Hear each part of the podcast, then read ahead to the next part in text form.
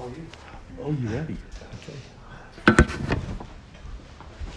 It's been good to be with you guys again. I have to depart in the morning, but uh, we will be back.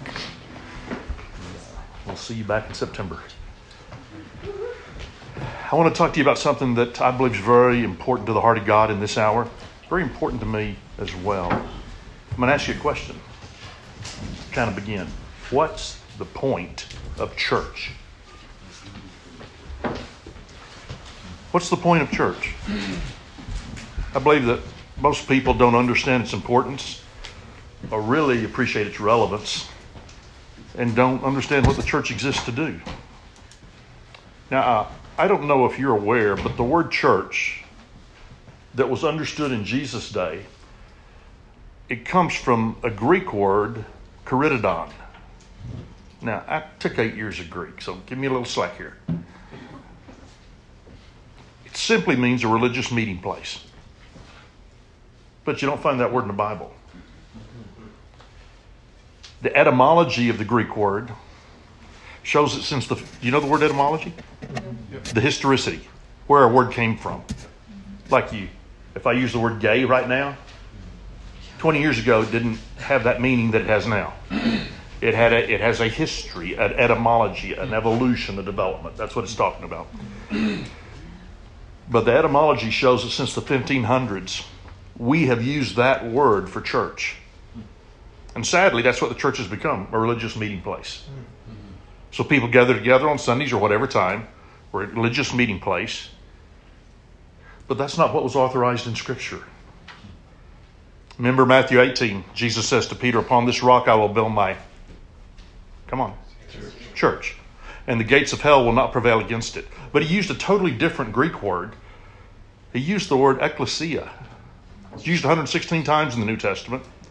And it's translated, unfortunately, church. But the word doesn't mean church.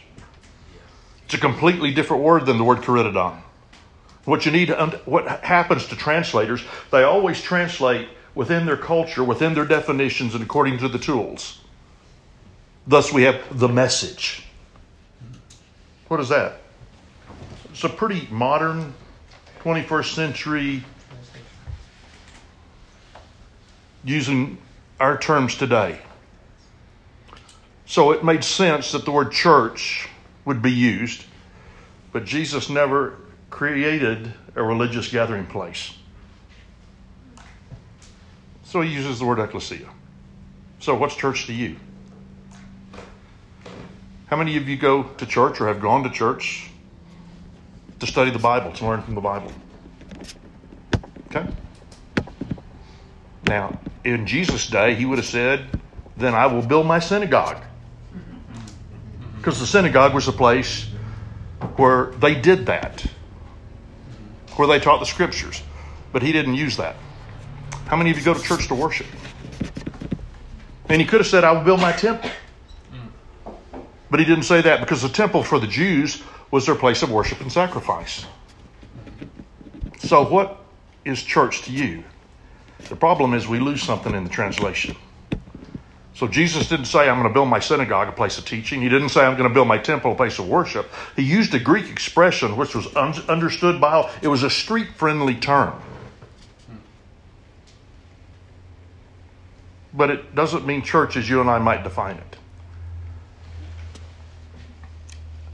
He used a word that was street friendly, and he said, I'm going to build this ecclesia, and the gates of hell will not prevail against it. Now, I want you to make a couple of mental notes.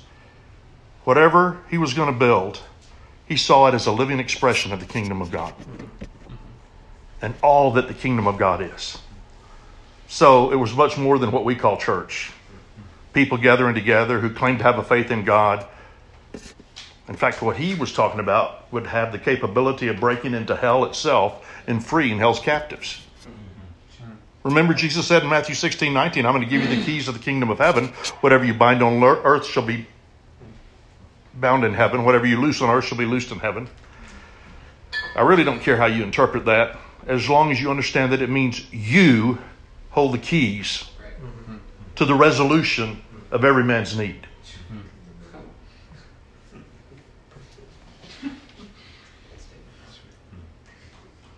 Okay, I'm through. We can go. now, in order to understand what the ecclesia is, you have to step outside the religious mindset. You have to see how Jesus spoke it because he wanted them to clearly understand something. You're not going to find that word, the definition I'm about to give you, in Strong's Concordance because the translators define words by the definitions that were culturally accepted in their day, which actually changed the meaning.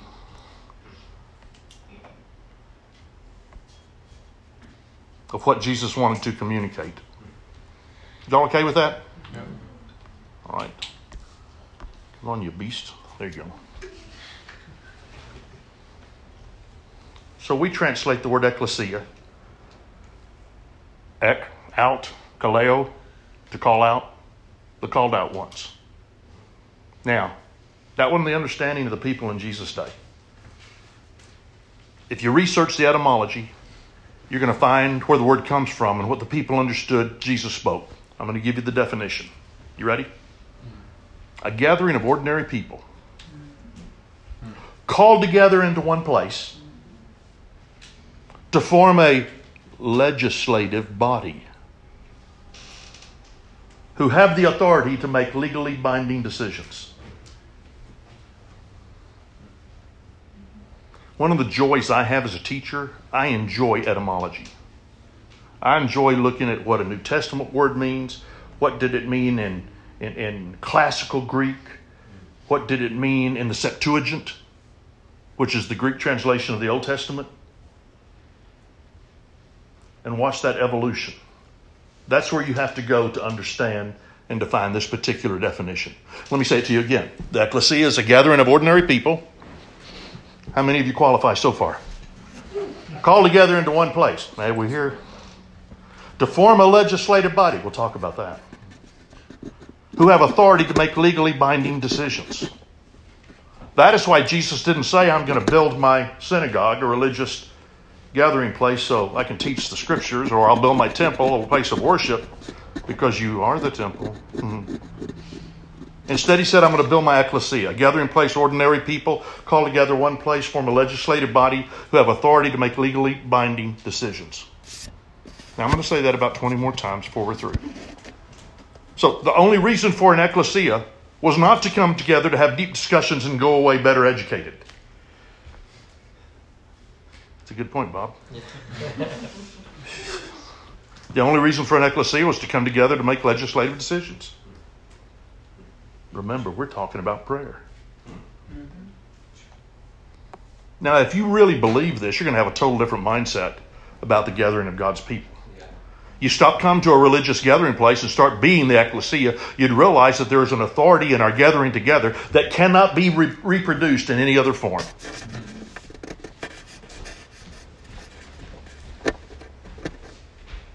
So, what we've done is subconsciously we've devalued the church to the common definition a religious gathering place. We've depersonalized it to a structure. We've viewed it as an institution. We've always seen it as an organization.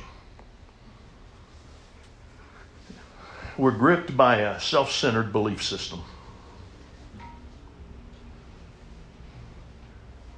And it isolates and defines the purposes of God to us and us alone. So we make our decisions according to what we like or don't like.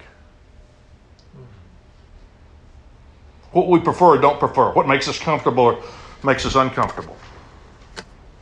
What I'm attempting to show you is we have a self centered belief system that has gripped us and is hindering us from stepping into the ecclesia of God.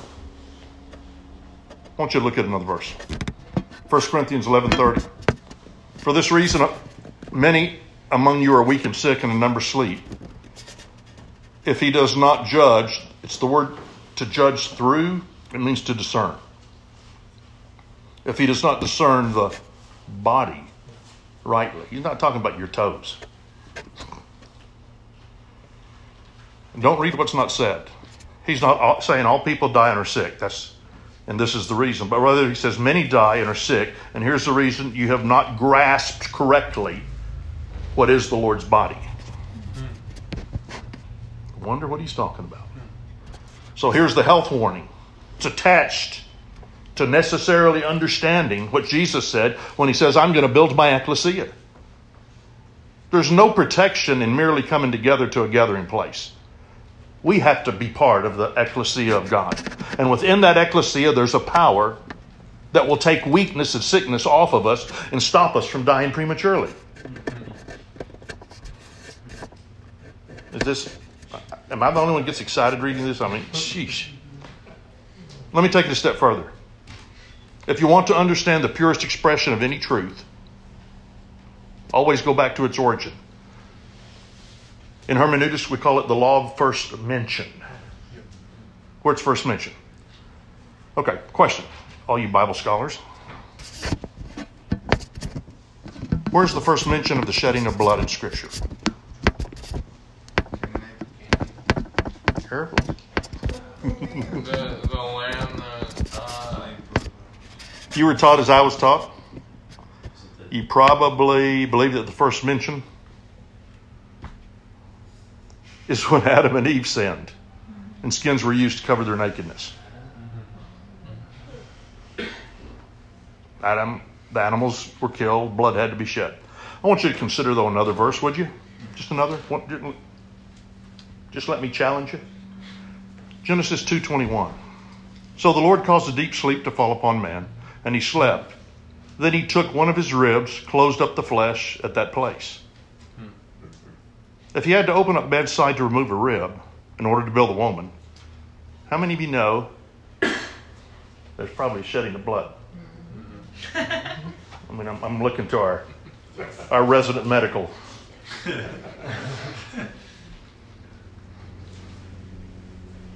So the first shedding of blood was not to cover man's sin. The first shedding of blood was to create the woman.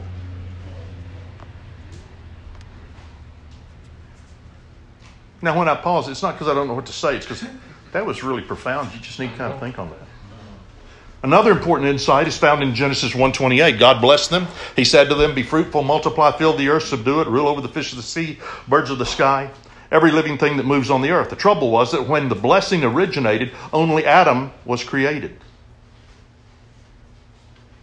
So the truth is, Adam, blessed of God, called of God, anointed of God, in fellowship with God, the blessing on his life couldn't come to pass until the woman was created. It's impossible for the blessing on Adam to become reality without the woman. It's biology 101. Come on, guys. How many of you agree Adam was blessed? He had a prophetic, decree from God Almighty to be fruitful and multiply and fill the earth. That carries some weight. Mm-hmm. But he could not fulfill that decree without the woman. Mm-hmm. So we go to Genesis 2.18 for, the, 2.18 for the creation of woman. And the Lord God said, It's not suitable for man to be alone. I'll make a helper suitable for him. Not good for man to be alone. Everything God had blessed, man could not achieve alone. Nothing. Can't happen. So God does the animal thing. Creates and names all the animals, remember? Adam's sitting there watching them. Don't you know? I don't know. I, I crack up reading some of this stuff. I mean, it's, I wonder what he was thinking, man. He sees a horse go by. Or a platypus. You know, a hippopotamus, yeah. a giraffe, oh Lord. well, never mind. Anyway, and it says, For Adam said there was not a helper suitable for him. So the Lord God caused a deep sleep to fall upon the man. He slept, took one of the ribs, closed the flesh at that place. The Lord God fashioned a woman from the rib, which he had taken from the side, brought her to man. And then man said, All right, this is now bone of my bone, flesh of my flesh. And she shall be called woe man, because she'll bring woe into men. No, I'm sorry. because she was taken out of man. For this reason, man shall, wait a minute. For this reason, man shall leave his father and mother and cleave to his wife, and the two shall become one flesh. Now, just make a couple of mental notes. What an incredibly strange thing to do. God's already formed the universe, put the stars in place. Everything is working just as it's supposed to. Solar system functions, gravity functions, everything's in order. Then God decides to do this surgery thing. Hmm. Now, why didn't He just make a woman? Come on, you created students, learn to ask questions. Why the surgery method? Why the shedding of blood?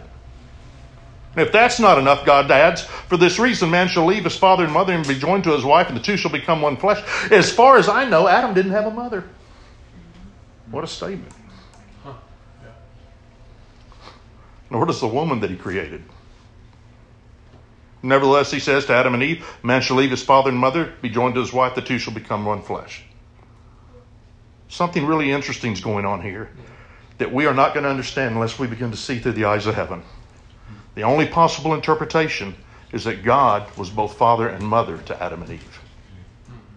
Remember, one of the names of God is El Shaddai, which means many breasted one. Huh. I bet that challenges your mental picture of God, doesn't it? So, in God, you get the unity of Father and Mother working through one Spirit. You have this creative power that's unmatched in the universe. The same happens with us. There should be a fathering and a mothering spirit that comes out of the house of God because that is where creative energy is. I firmly believe that in the house of God, we ought to have the best of all the arts. We ought to excel way beyond everybody else because all the enemy can do is counterfeit. Holy Spirit is the one who creates. All the debates about women in ministry is misplaced. It's not about women in ministry, it's about fatherhood and the motherhood of God. We're expressing El Shaddai as well as expressing Elohim.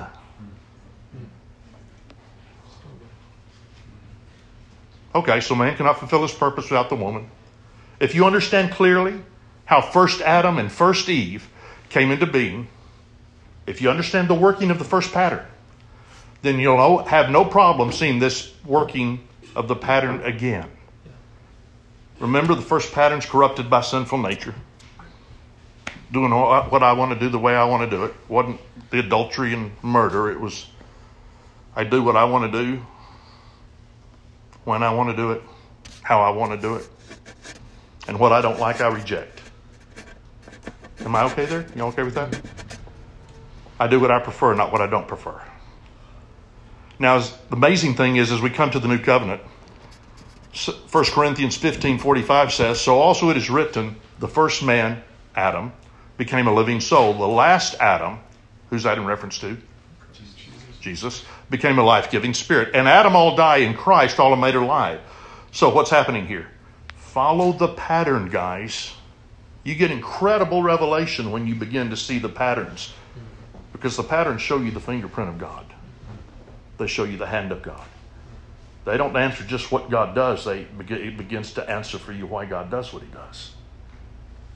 First Adam fell. Last Adam, not second Adam, came to realign the consequences of first Adam. So the first son of God fell, so Jesus came to reestablish that order. Remember that Adam was a son of God because God was his father. But then Christ, the Son of God, comes to earth as God and is called the last Adam and refers to the church, the ecclesia, as his body. Colossians 1:18 says he is also head of the body, the church. So this gathering of ordinary people called together in one place to form a legislative body to have authority to make legally binding decisions, this is his body. Amen, Bob. That's good. Amen. Y'all aren't helping me. I got to help myself here. Are, you with me? So Christ is the last Adam. The ecclesia is called the body. Now Revelations 21 tells us his body is his bride. So we have the last Adam, Christ. We have the church, the ecclesia, referring to his body, is also his bride. So let's t- take, take one, one more picture and get a little more insight. John 19. I'm just getting warmed up, guys. We're gonna, we're gonna, we're, we'll make it. John 19, 34, Jesus on the cross, approaching Passover. Roman soldiers come to take him down. They found the thieves that were with Jesus. They're still alive. Take their war clubs, break his legs, because death by crucifixion is by asphyxiation. You push your legs up to breathe, but when your legs are broken, you can't push up, you suffocate. When they come to Jesus, they see he's already dead. or in deep sleep. Have you ever noticed how many times the Bible uses that kind of terminology? And he slept. Okay, follow the pattern. First Adam, last Adam. The first bride of Adam was Eve. The bride of last Adam's the church. Deep sleep, deep sleep, removal, removal. You begin to get a very interesting scenario of realignment of the pattern. So the soldiers go to Jesus, he's already dead, and they do something really strange. I wonder why. They thrust a spear into his side. And suddenly, out flows both water and blood. Interesting. Jesus in sleep, in the sleep of death, now his sides opened up. I wonder why. You ever wondered why in the beginning it was Adam's side who was opened up? Physical rib was taken from his side. And from that rib, God made that which only made that by which the only way Adam could fulfill his purpose was with what came out of his side.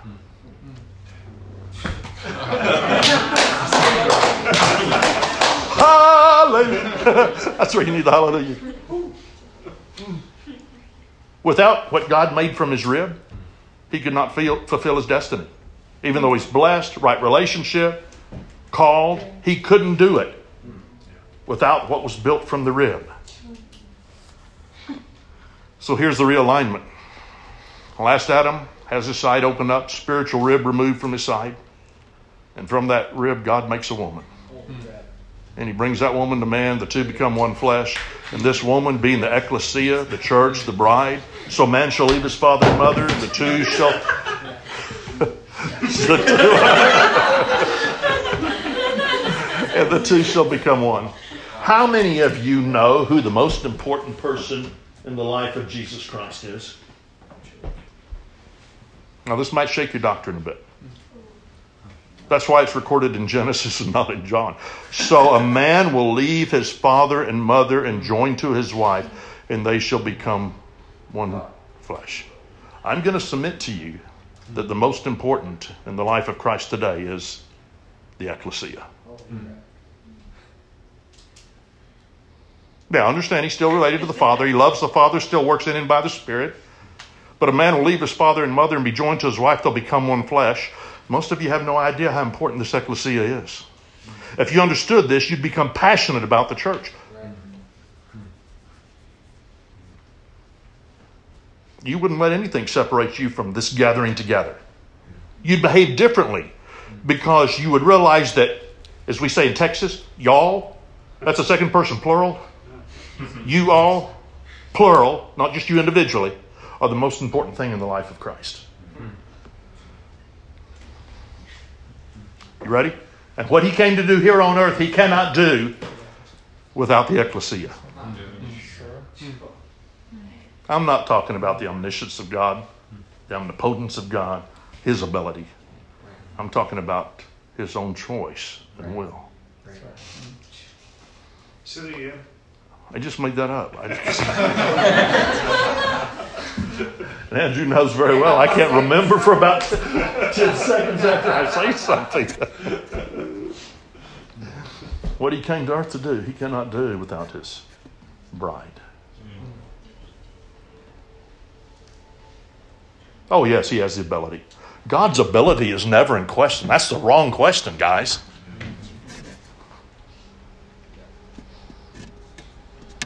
We're not talking about a religious gathering place.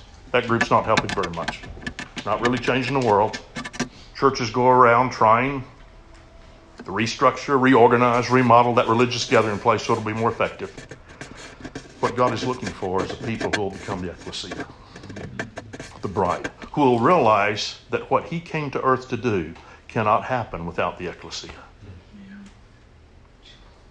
Are y'all seeing the pattern? Yeah.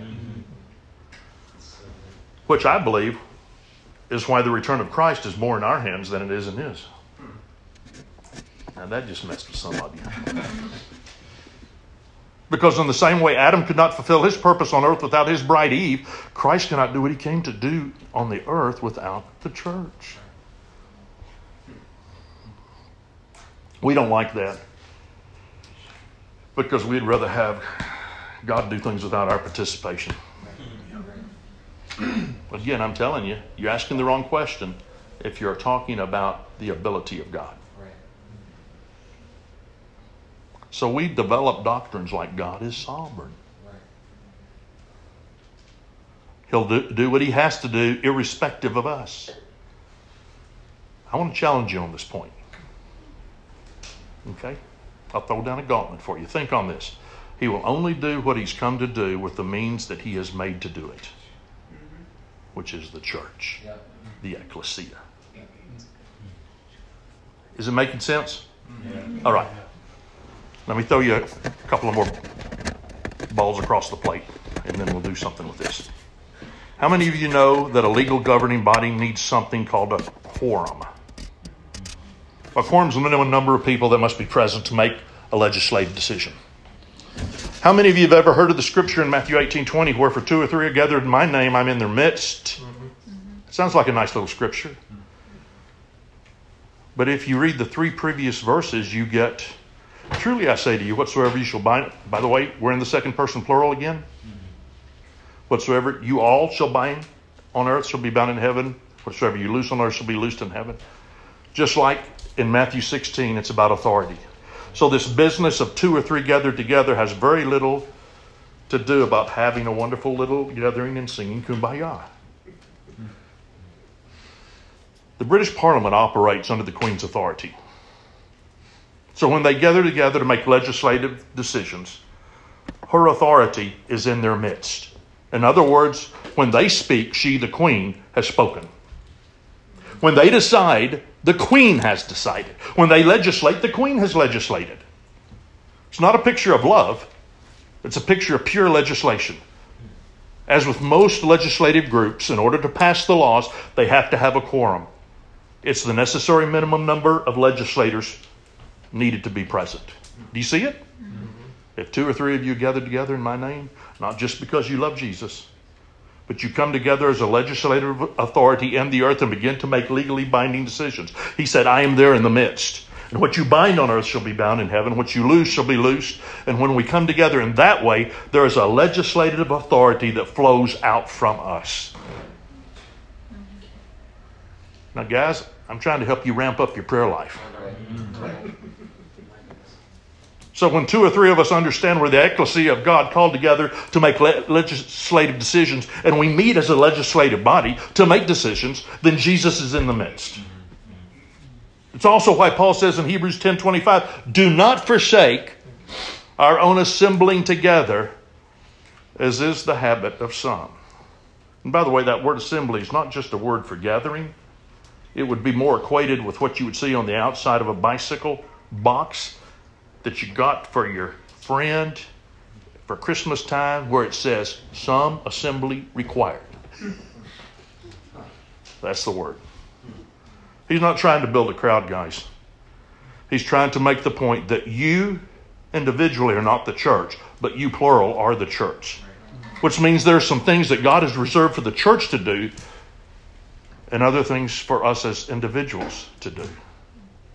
Example How many times have you been in a prayer and you hear people say, Well, in Jesus' name I bind, in Jesus' name I loose, and they get into all this. But if you're forsaking the assembling of yourselves, if you're not legitimately releasing the authority in His name because you've not come together, recognizing that you're the ecclesia, We've individualized it because we thought the primary purpose of Jesus was to die to forgive sin, but we're wrong. The primary purpose for the death of Jesus was to create the woman. Hmm. Hmm. Remember, the first shedding of blood was not to cover sin, but was to build the woman. Now, the consequence, the byproduct, the fruit of his need to build the woman is the forgiveness of our sin. Because without the forgiveness of sin, we'd not be part of the ecclesia. So here's the point we made it all about us. when actually the death of, of Christ on the cross was first of all about the building of the bride.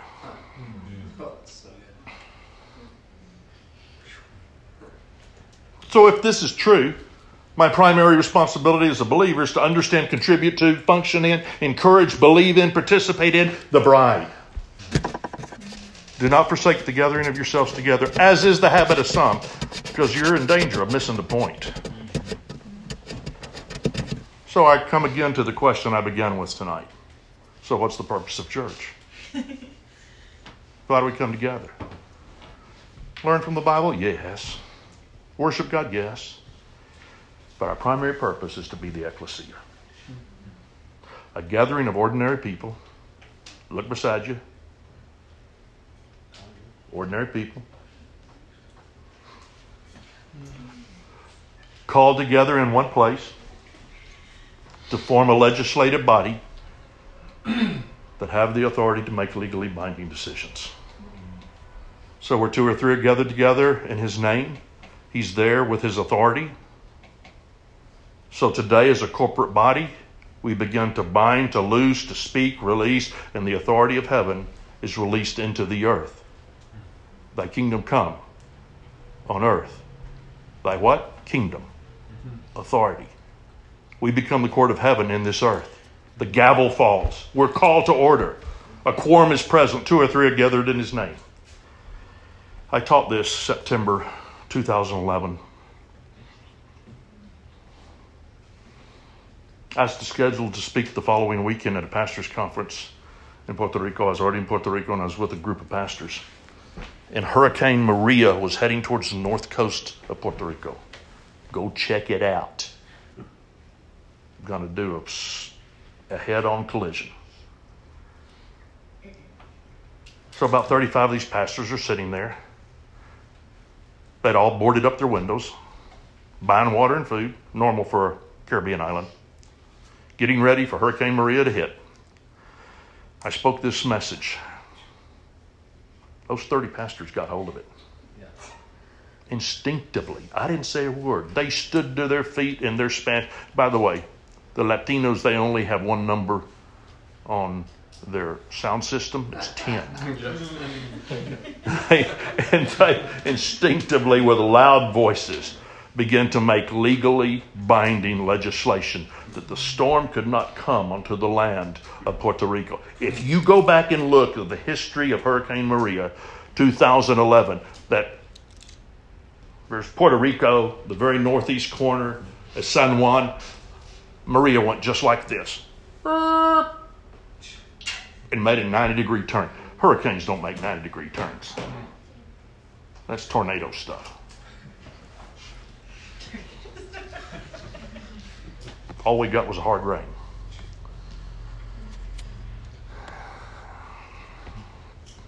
If what I'm saying to you is true, you begin to understand why the serpent in the garden focused his attention on the woman, why he didn't go after Adam. Mm-hmm. Oh, voila. I saw some lights come on. He focused attention on the woman because the key to the man was hidden with the woman. Because he knew man couldn't accomplish what he was set here to earth to do without the woman. So if he can mess up the woman, he can stop the man.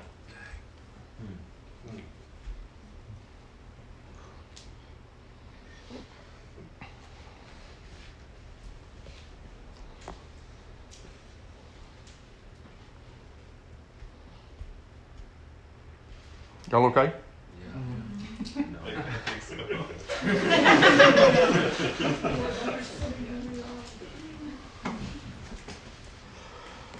Oh, Lord.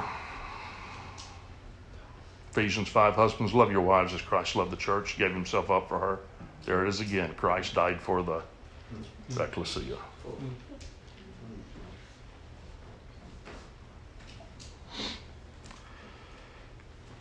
I'm going to suggest to you, you cannot fulfill your purpose in this earth without being rightly connected to the ecclesia. I believe God has brought or to such a time as this. We're in the midst of all sorts of crapola going on. This isn't the first plague that hit the earth.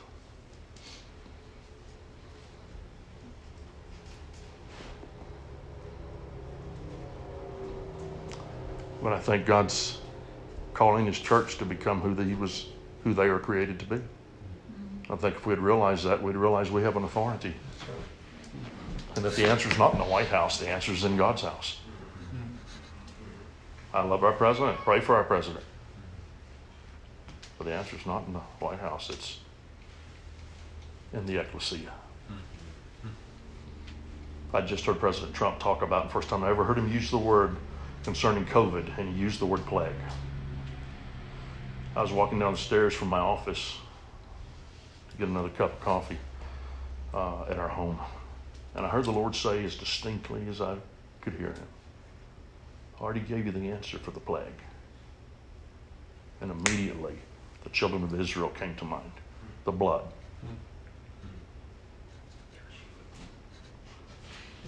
Hmm. All right. I think I've said enough to make most of you. I don't know what you'll do. So my challenge to you, let's partner with Christ to, to bring the kingdom of God. Thy kingdom come, thy will be done. Here, on this mountain. As we see things that may not be the heart of God, and I'm not talking about praying your own emotional prayers, but I'm talking about seeing with the eyes of your heart. We come together, we pray in agreement, and we stand as ecclesia knowing that we are a group of people, ordinary people, one place, called together to make legally binding decisions. That kind of prayer is not a supplication, it's a declaration. Different gear. Hmm. You're not supplicating, you're declaring. The gavel has fallen. The court is called to order. Two or three of us are gathered in His name. He's in our midst. Now, what do we need to declare? It's up to you. Y'all okay? Miss Jean, you want to add anything?